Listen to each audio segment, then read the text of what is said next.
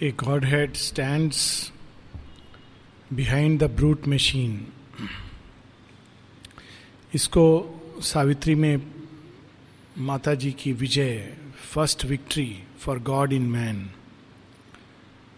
श्री अरविंद का एक ऐसे है, शुरू शुरू में लिखा हुआ है, जिसमें वो बताते हैं कि ये तीन मनुष्य, तीन अलग अलग कंपोनेंट्स, अगर हम लोग एक प्रकार से कहें, उससे बना है और हम इन तीनों में भेद नहीं कर पाते हैं और इसी कारण बहुत सारे हमारे जीवन के कन्फ्यूजन बने रहते हैं.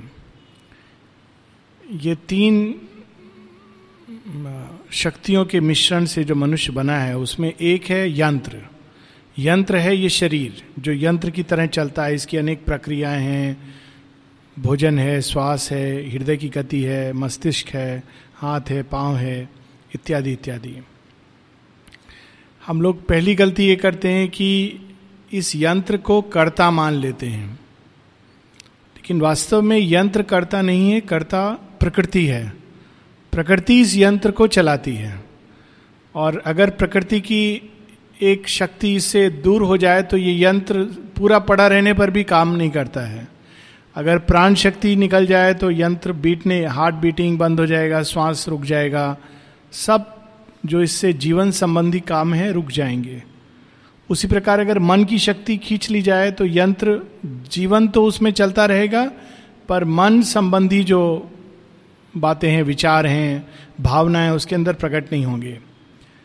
तो पहली जो हम गलती करते हैं वो यंत्र को कर्ता को वर्कर समझते हैं, कर्ता समझते हैं, लेकिन यंत्र एक है, प्रकृति जो उसको चलाती है वो दूसरी चीज़ है. जो दूसरी गलती हम ये करते हैं कि कर्ता को और यंत्र को स्वामी समझते हैं, लेकिन ठीक वैसे जैसे यंत्र कर्ता नहीं है वैसे ही ना यंत्र ना कर्ता स्वामी है. इस प्रकृति के पीछे एक स्वामी है जिसके आदेश पर, जिसके नियम के अनुसार, जिसके विधान पर यह प्रकृति कार्य करती है और उसने ये प्रकृति के अनेकों अनेक नियम बनाए हैं. वास्तव में श्री अरविंद बताते कि ये नियम नहीं है, प्रकृति की गति है, छंद है, जिसमें प्रकृति ने स्वयं को बांधा हुआ है.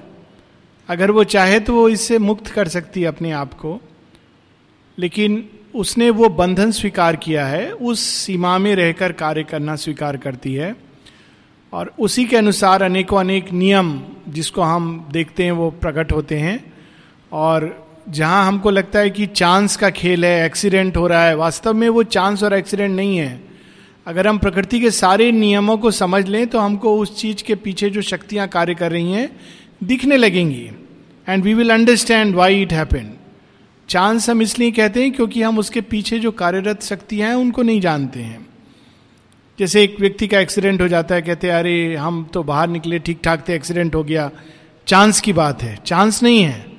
उस समय ऐसी शक्तियाँ आई जो जिसने कुछ क्षणों के लिए चेतना को अचेतन बना दिया. यहां तक कि व्यक्ति आंख खुली थी, कान खुले थे, लेकिन आंख पर जैसे पट्टी पड़ गई थी तो बिल्कुल सामने से गाड़ी आ रही थी, वो देख नहीं पाया. माँ ने कहा all accidents are due to unconsciousness.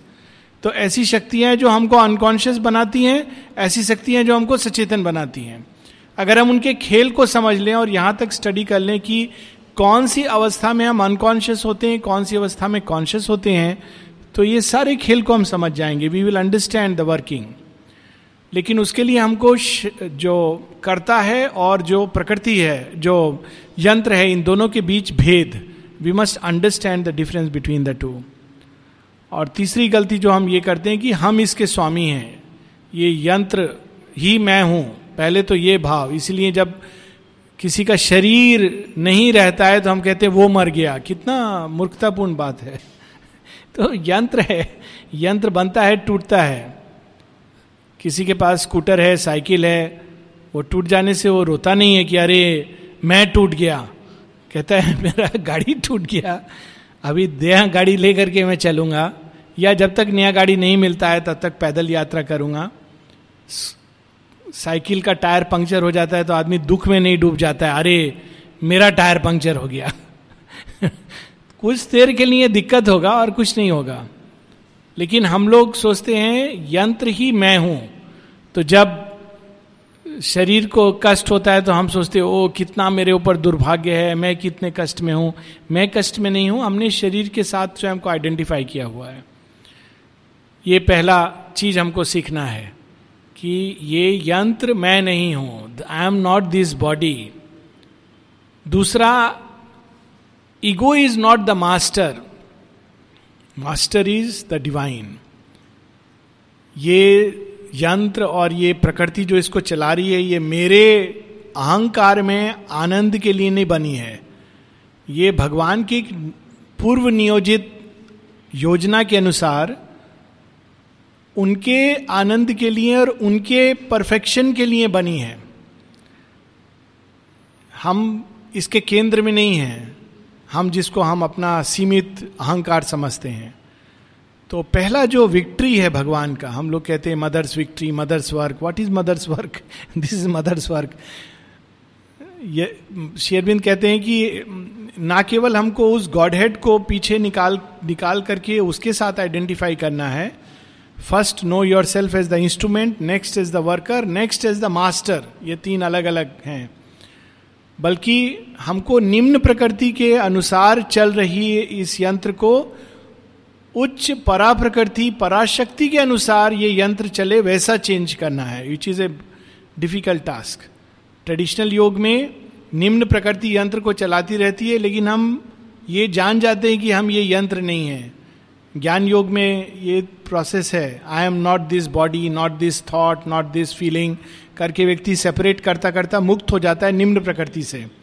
This is first step. Second step is निम्न प्रकृति में नहीं हूं, लेकिन जो परा प्रकृति है वही मेरा उच्चतम, उसी उच्चतम शक्ति का मैं एक अंश हूं, तो ये यंत्र भी उसी के अनुसार चलना चाहिए। This is the second victory, that this body, mind and life must become nothing else but a conscious vessel of the divine shakti, not the lower nature. तो यहां पर इसका बहुत संक्षेप में कुछ लाइन में शेयरविंद ने पावरफुली इसको मंत्रविद्ध रूप में प्रकट किया है। But wisdom comes and vision grows within. ज्ञान उदय होता है, और ज्ञान उदय होने का पहला लक्षण क्या है? ज्ञान कैसे मालूम पड़ेगा कि किसी के अंदर ज्ञान जागृत हो गया? Wisdom comes and vision grows within. उसके अंदर क्या चेंज आएगा? Then nature's instrument crowns himself her king. हमने जो अपने को प्रकृति के इंस्ट्रूमेंट के साथ तादात्म्य किया हुआ था, मैं ये हूं, तब हम पीछे प्रकृति से और यंत्र से पीछे हटकर देख पाते हैं कि वास्तव में हम इसके दास नहीं हैं। हमारे अंदर तो इसका स्वामी बैठा है, जिसके साथ हम एक हो, हो सकते हैं। This is the wisdom. Wisdom is not writing hundred books and giving ten thousand lectures, it counts to nothing. ये एक चीज अगर हम पकड़ लें और इसको अपने अंदर सिद्ध कर लें, तब हम वाइज बनते हैं। नहीं तो हम कितना भी कुछ लिख लें, पढ़ लें, बोल लें, लेक्चर दे लें, it makes no meaning. First wisdom is He feels his witnessing self and conscious power. This is the sign of wisdom. कि हम अपने ही अंदर वह तटस्थ आत्मा के तटस्थ रूप को हम उसको जान लेते हैं, उसके साथ तादात्म्य कर लेते हैं। Feels his witnessing self. और तब हमको ये बाहर की पीड़ा पीड़ा नहीं पहुंचाती है। हम इस खेल को देखते हैं, उसमें भाग लेते हैं, अपना रोल प्ले करते हैं, लेकिन सुख दुख के भंवर में फंस के नहीं, कर्तव्यम कर्म के रूप में। His soul steps back and sees the light supreme. जब तक हम इस प्रकृति के घेरे में फंसे हैं, तो हमारी ये अवस्था है कि चारों तरफ अगर हमारे कोई बादल और वो मकड़ा का जाला और वो हेज, पेड़ पौधे, जंगल चारों तरफ कोई लगा दे और बोले प्रकाश दिख रहा है, तो हम बोलेंगे हमको तो प्रकाश दिख नहीं रहा है, क्योंकि हम उसके अंदर बंद हो गए हैं, चारों तरफ प्रकृति का जाल है। तो जब हम स्टेप बैक करते हैं, इस जाल से बाहर आते हैं, then we can see the light supreme. अगर सूर्य को देखना है, कोई आदमी एकदम अंडरग्राउंड जाके बंद हो जाए, बोले सूर्य नहीं है, सूर्य नहीं है, सूर्य नहीं है, सूर्य को कोई फर्क नहीं पड़ेगा। तो जो जानता है वो बोलेगा बाहर तो निकलो इस अपने गुफा से, इस छेद के अंदर से। जब बाहर निकलेगा तब वो बोलेगा हाँ सूर्य तो है, इतना प्रकाशवान है कि मैं देख तक नहीं सकता हूं, और मैं कहता था सूर्य नहीं है। His soul steps back. This is the process. And sees the light supreme. और फिर वो क्या देखता है? A Godhead stands behind the brute machine. ये जो यंत्र है इसके पीछे एक परम सत्ता, सत्ताधारी भगवान साक्षात श्री कृष्ण जैसे अर्जुन का रथ पकड़े हुए। तब हम देखते हैं कि इस रथ को कौन चला रहा था। श्री कृष्ण के आदेश पर यह रथ चल रहा था। This truth broke in in a triumph of fire.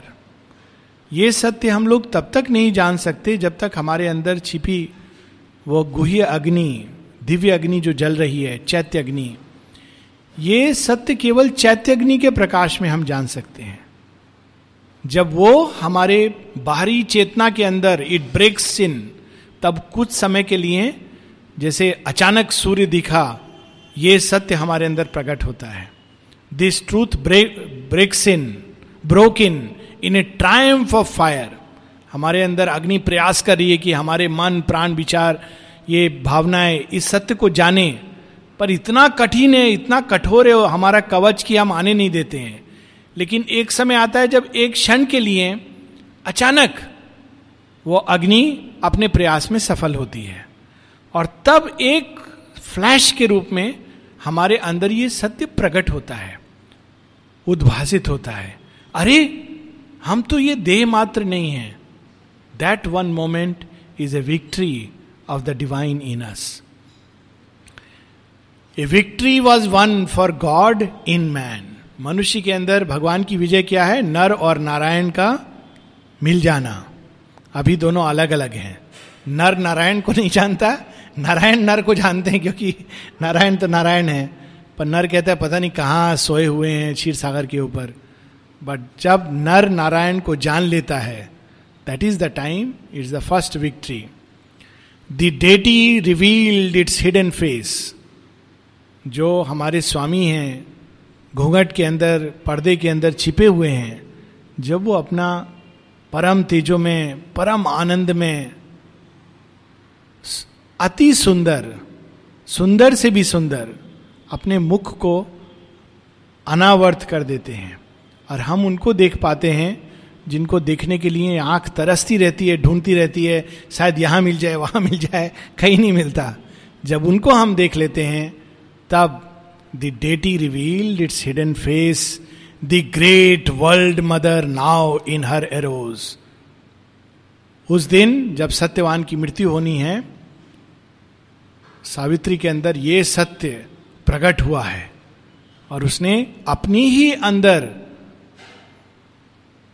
परम व्योम में विराजमान मातृशक्ति का साक्षात्कार कर लिया। A living choice reversed fates cold dead turn. हमारे लिए जो संभव नहीं है वो भगवान के लिए संभव है।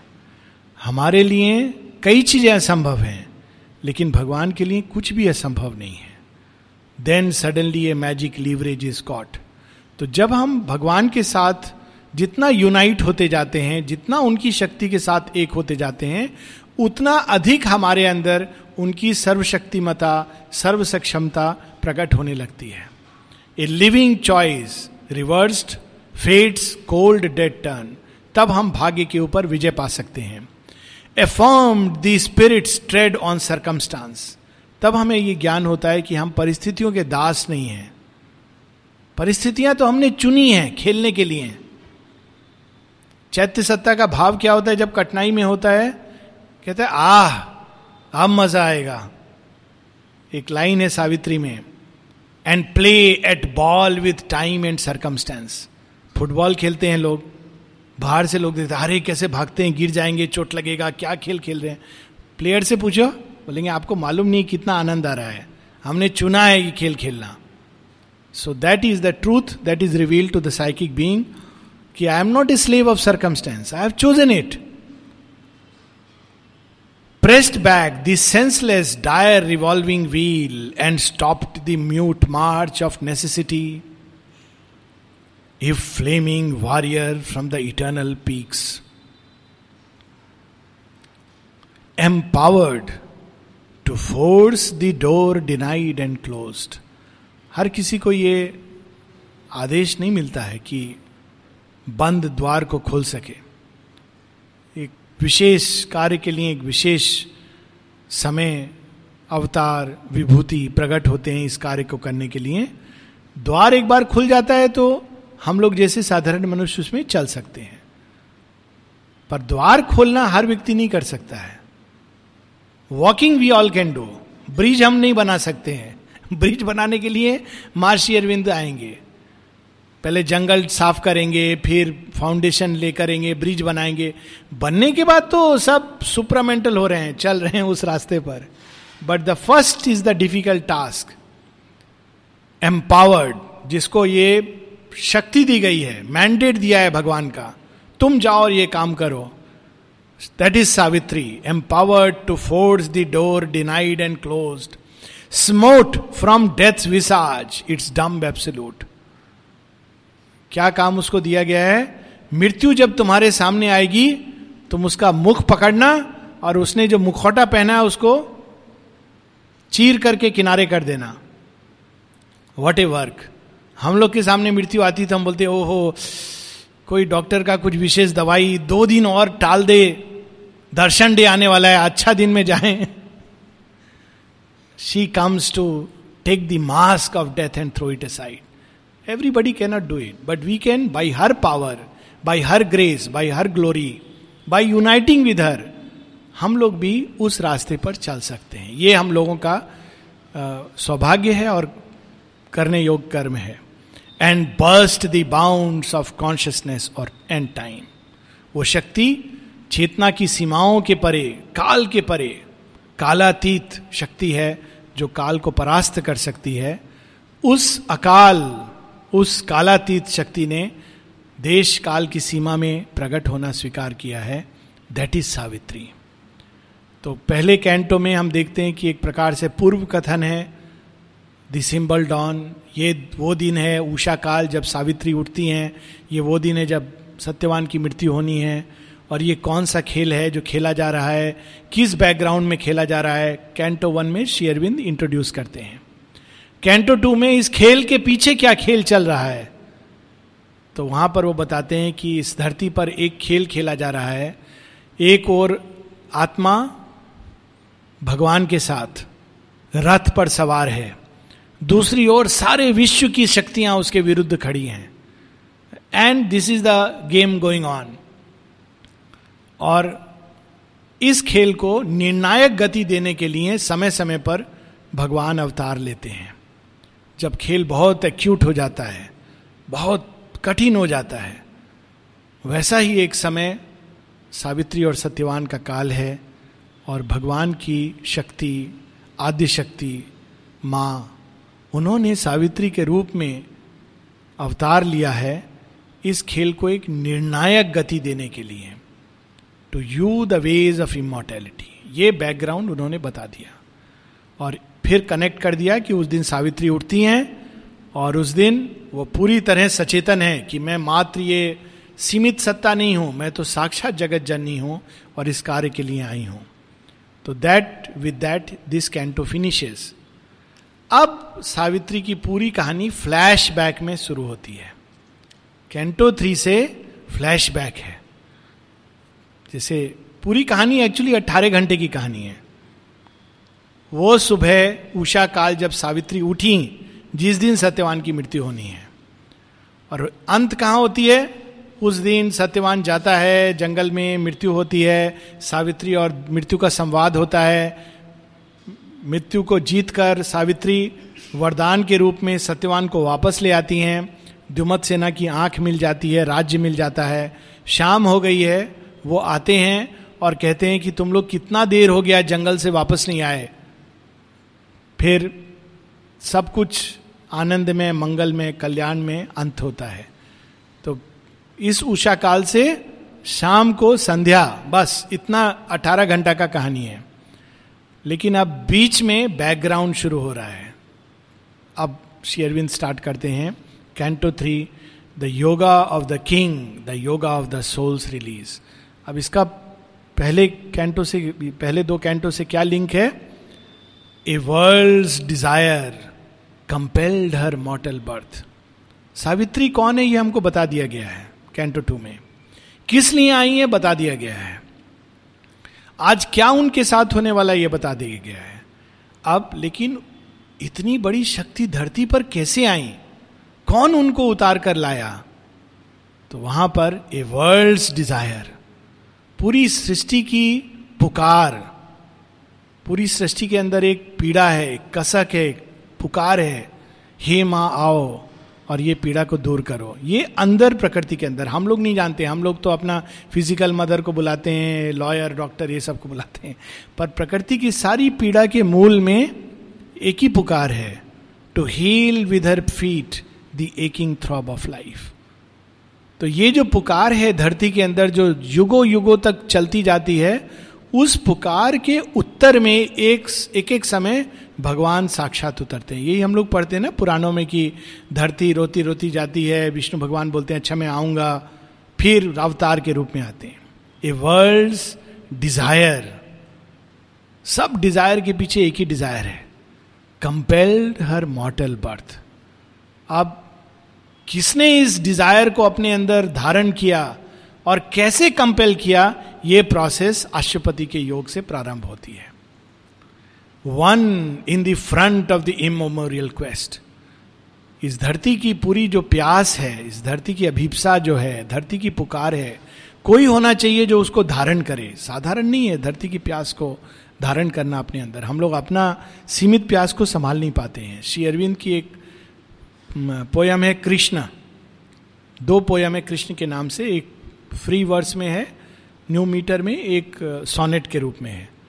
तो उसमें श्री अरविंद बताते हैं, at last I have known the meaning of my soul's birth into this universe terrible and sweet. I who have felt the hungry heart of earth aspiring beyond heaven to Krishna's feet. मैंने अपने अंदर धरती की प्यास को युगों युगों तक धारण किया। अगर इसको एकदम फ्री ट्रांसलेट करना हो, नॉट वो literal translation, literal translation has no meaning in these things, free translation. मैंने अपने अंदर युगों युगों की प्यास को धारण करके अनेकों अनेकों शरीर धारण किए। अंत में मैं जान सका हूं कि ये प्यास किस लिए थी। ये प्यास तो मेरे परम प्रिय कान्हा के लिए थी, एस्पायरिंग बियॉन्ड हेवन, जो उच्चतम स्वर्ग के भी ऊपर उस आनंद में लोक में निवास करते हैं, जिनके चरण मात्र छूने से धरती पावन पवित्र आनंद से भर जाती है। उस प्यास को धारण करने वाला Ashwapati, one in the front of the immemorial quest, protagonist of the mysterious play. ये जो विचित्र लीला है, रहस्यमय लीला है, उस लीला का मुख्य पात्र, अग्रणी पात्र, नेता, in which the unknown pursues himself through forms. क्या खेल है वो, जिसको कोई नहीं जानता, वो अपने को नाम रूप देकर, नाम रूप के माध्यम से फिर स्वयं को ढूंढता है। कितना अद्भुत खेल है। इसीलिए आज तक बच्चों को आई स्पाई का खेल सबसे अच्छा लगता है। आजकल खेलते कि नहीं मालूम नहीं, but it used to be very fascinating play. सब ने खेला होगा, तो हम सब ने खूब, मैंने खूब खेला है आई स्पाई। छुप छुप जाता था और फिर ढूंढते थे। तो क्या खेल है ये, unknown pursues himself through forms. I spy में आपको पता है कौन है, यहीं आसपास छुपा है, लेकिन आप खोज रहे हो। भगवान स्वयं को पहले नाम और रूप देता है, फिर नाम रूप में बंद कर स्वयं को ढूंढता है। उस खेल में जो सबसे आगे, जिसने इस खेल के रहस्य को जाना, वो अश्वपति हैं। अभी नाम नहीं हम लोग को बता रहे हैं, लेकिन वही परिचय दे रहे हैं. And limits the eternity by the hours and the blind void struggles to live and see a thinker and toiler in the ideal's air. Ashwapati ये वो जिन्होंने सावित्री को उतारा, वो साधारण भूमि में धरती पर पांव रखते हुए भी उनका जो मन है उस उच्चतम लोकों में विचरण करता था. A thinker and toiler in the ideal's air brought down to earth's dumb need her radiant power. इसीलिए श्री अरविंद कहते हैं ना कि it is through the mother, if the mother had not come all my realisations would have remain theoretical. Shri Arvind ने क्या किया, बहुत अद्भुत. जब भारत भूमि पर कार्य किया तो उन्होंने भारत भूमि के अंदर जो छिपी भारत माँ है उनको प्रतिष्ठित कर दिया, वंदे मातरम को जागृत करके. फिर वहां से स्टेप बैक कर गए, फिर उस आसपास डिसाइपल्स आए, लोग आए, सैंपल ऑफ ह्यूमैनिटी. हम सबके बीच साक्षात जगत जननी माँ अदिति को स्थापित कर दिया. Again he withdrew behind. और फिर जब उन्होंने शरीर छोड़ा तो सावित्री के रूप में जो कुछ उन्होंने चेतना की शक्ति, again a form of the divine mother, स्थापित कर दिया. सो उनका कार्य ही यही था, हम सबके बीच उस मात्र शक्ति को स्थापित करना जो जिसके जिसको ना प्रकृति जानती है, ना देवता, सूर, मुनि, गण, गंधर्व कोई नहीं जानता. इस निम्न प्रकृति के बीच में उनको लाना और स्थापित करना. इसीलिए जब श्री अरविंद अपना शरीर छोड़ा, ये एक मानव भाषा है, but when he left his human body withdrew from the human body and stepped behind. For twelve days माँ के अंदर एक भाव आया कि how to stay here. ये साधारण भाव नहीं है. He was the one who was holding. Because of him she was here. एक तो होना चाहिए धरती पर जो उनका उनको यहाँ धरती पर रोक सके. साक्षात जगत जननी, हम सब तो केवल ऑब्स्ट्रक्शन है. But then the love in her heart, and I will not take the name, somebody's name mother has mentioned, कि because of him I remained on earth. Because माँ ने उनको निर्देश दिया था, you just be by my side. आश्रम का context है, we can take the name. I believe it is Pranabda, whom she said because of him she remained in contact with the earth. Otherwise she would have. Because हम लोग कल्पना नहीं कर सकते हैं कि for that power and glory इस सीमा के अंदर आ जाना. He brought her to earth and kept her here. कितनी पावरफुल लाइन है. Brought down to earth's dumb need her radiant power. अब अशुपति का परिचय. His was a spirit that stooped from larger spheres. Ashwapati कौन है? साधारण व्यक्ति नहीं है, वो एक अवतरण है अपने आप में. वो स्वयं एक उच्च लोकों से इस धरती की सीमा के अंदर आए हैं. His was a spirit that stooped from larger spheres. मर्त लोक के प्राणी नहीं हैं. Into our province of ephemeral sight. हमारी सीमा के अंदर, दृष्टि की सीमा, कानों की सीमा, हम लोग भगवान की वाणी नहीं सुन सकते. कहते अच्छा मैं आता हूँ, मनुष्य की भाषा में बोल बोलूँगा. ये और बात है कि हम लोग वो भी नहीं पढ़ेंगे, वो भी नहीं सुनेंगे, वो भी नहीं समझेंगे. लेकिन कम से कम he consented to come within the limits of our sight. हम भगवान को नहीं देख सकते तो भगवान मनुष्य का रूप धारण करके आता है. चलो ठीक है, अब तुम देख लो, थोड़ा तो देख पाओगे. It is a great mystery and a great privilege. इसीलिए एक बहुत बड़े सेंट हैं संत कबीर, उन्होंने लिखा है. Shri Aurobindo has spoken about Kabir and Guru Nanak as two very high saints, उच्च कोटि के संत. वो कहते हैं गुरु गोविंद दो खड़े काको लागू पाओ. गुरु एक जगह खड़े हैं और साथ में गोविंद भगवान खड़े हैं. किसके पाँव में पहले पड़ूं, मेरे मन में ये दुविधा हो रही है. गुरु गोविंद दो खड़े काको लागू पाओ, बलिहारी गुरु आपकी जिन गोविंद दियो बताए. I will first go to my master. Why? If you were not there I would not have even known कि दिस इज गोविंद. मेरे अंदर तो ये भाव ही नहीं आता. भगवान हमेशा हैं और हमेशा रहेंगे, सनातन सत्य है. लेकिन भगवान जब मनुष्य का रूप धारण करते हैं तो ही becomes greater than his own divinity, क्योंकि हमारे लिए वो सहज सुलभ धरती के ऊपर जो स्पर्श पड़ता है वो संभव हो जाता है. तो यहां पर उसी का वर्णन है. Into our province of ephemeral sight. हमारा तो यही दायरा है, उस दायरे में बंधना स्वीकार किया उन्होंने. एक colonist from immortality. उनको मृत्यु के द्वार में आने की कोई जरूरत नहीं है. He belongs to immortal plane. जैसे मर्त लोक हैं, मन प्राण शरीर के मर्त लोक हैं, वैसे ही उच्च लोक हैं, सतलोक, तपोलोक, आनंद लोक. वहां मृत्यु नहीं होती. अतिमानस जगत, वहां मृत्यु नहीं होती है. इमॉर्टल वर्ल्ड्स हैं. उसके नीचे जो वर्ल्ड्स हैं ओवर माइंड के below, they are mortal worlds. वो डिसॉल्व हो जाते हैं युग के अंत में. But beyond it are immortal planes. वहां से वो इस मर्त लोक उन्होंने शरीर धारण किया. A colonist from immortality, a pointing beam on earth's uncertain roads. His birth held up a symbol and a sign.